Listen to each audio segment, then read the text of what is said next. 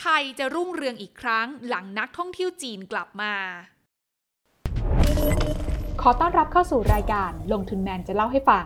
สนับสนุนโดยแอปบล็อกเด็ดอยากได้ไอเดียใหม่ๆลองใช้บล็อกเด็ด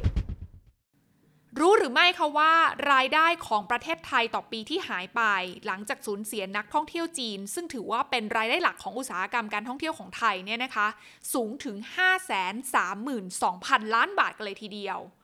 ย้อนกลับไปในปี 2019 ก่อนเกิดการแพร่ระบาด ประเทศไทยนั้นเนี่ยได้เปิดประตูต้อนรับนักท่องเที่ยวชาวจีนมากถึง 11 ล้านคน ซึ่งจำนวนนี้เนี่ยคิดเป็นหนึ่งใน 4 ของนักท่องเที่ยวต่างชาติทั้งหมดที่เดินทางมาบ้านเรานะคะ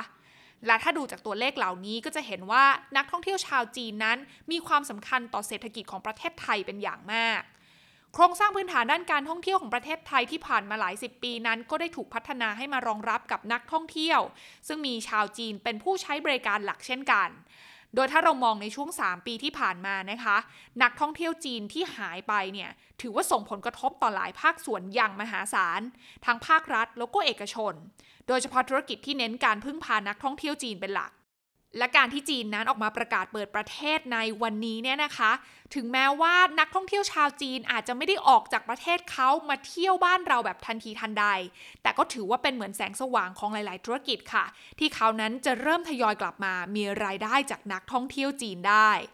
และถึงแม้ว่าข่าวนี้จะดูเหมือนเป็นสัญญาณที่ดี แต่มันก็ตามมาด้วยความกังวลและความท้าทายอยู่บ้างเหมือนกันค่ะ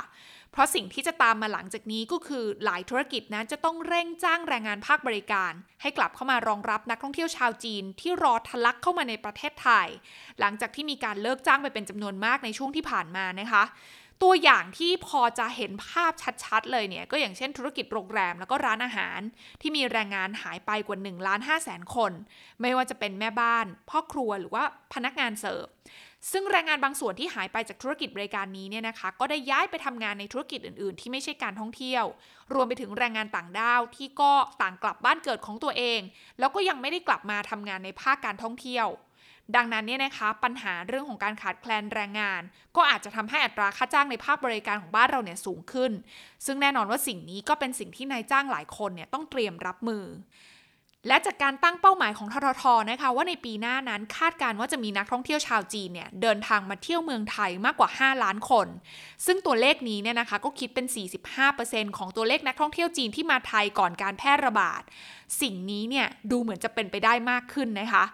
และเมื่อลองคูณตามสัดส่วนนี้เนี่ยนะคะ ก็อาจจะหมายความว่านักท่องเที่ยวชาวจีนที่จะกลับมาในปีหน้านั้นเนี่ยนะคะ จะสามารถสร้างรายได้ให้ประเทศไทยมากกว่า 240,000 ล้านบาท และเฉพาะส่วนนี้เองก็จะทำให้ GDP ของไทยนั้นโตขึ้นได้ 1.34%ในปีหน้าทันที โดยไม่ต้องพึ่งพาปัจจัยอื่นเลยค่ะนี่ขนาดกลับมาแค่ 45%ของตัวเลขนักท่องเที่ยวในปี 2019 นะคะ ถ้ามองว่านักท่องเที่ยวจีนจะกลับมาที่ตัวเลขเท่าเดิมเหมือนก่อนเกิดการระบาดเนี่ยก็จะทำให้ GDP ของไทยนั้นโตได้มากถึง 3%ซึ่งถ้าคิดเป็นจำนวนเงินก็มีมูลค่ากว่า 532,000 ล้านบาทกันเลยทีเดียว และนั่นก็แปลว่าไม่ว่าในปีต่อ ๆ ไปนะคะ ใครจะมาเป็นรัฐบาลก็อาจจะเคลมได้ยากค่ะว่า เศรษฐกิจในปี 2023-2024 ดีได้เพราะว่าฝีมือการบริหารของตัวเอง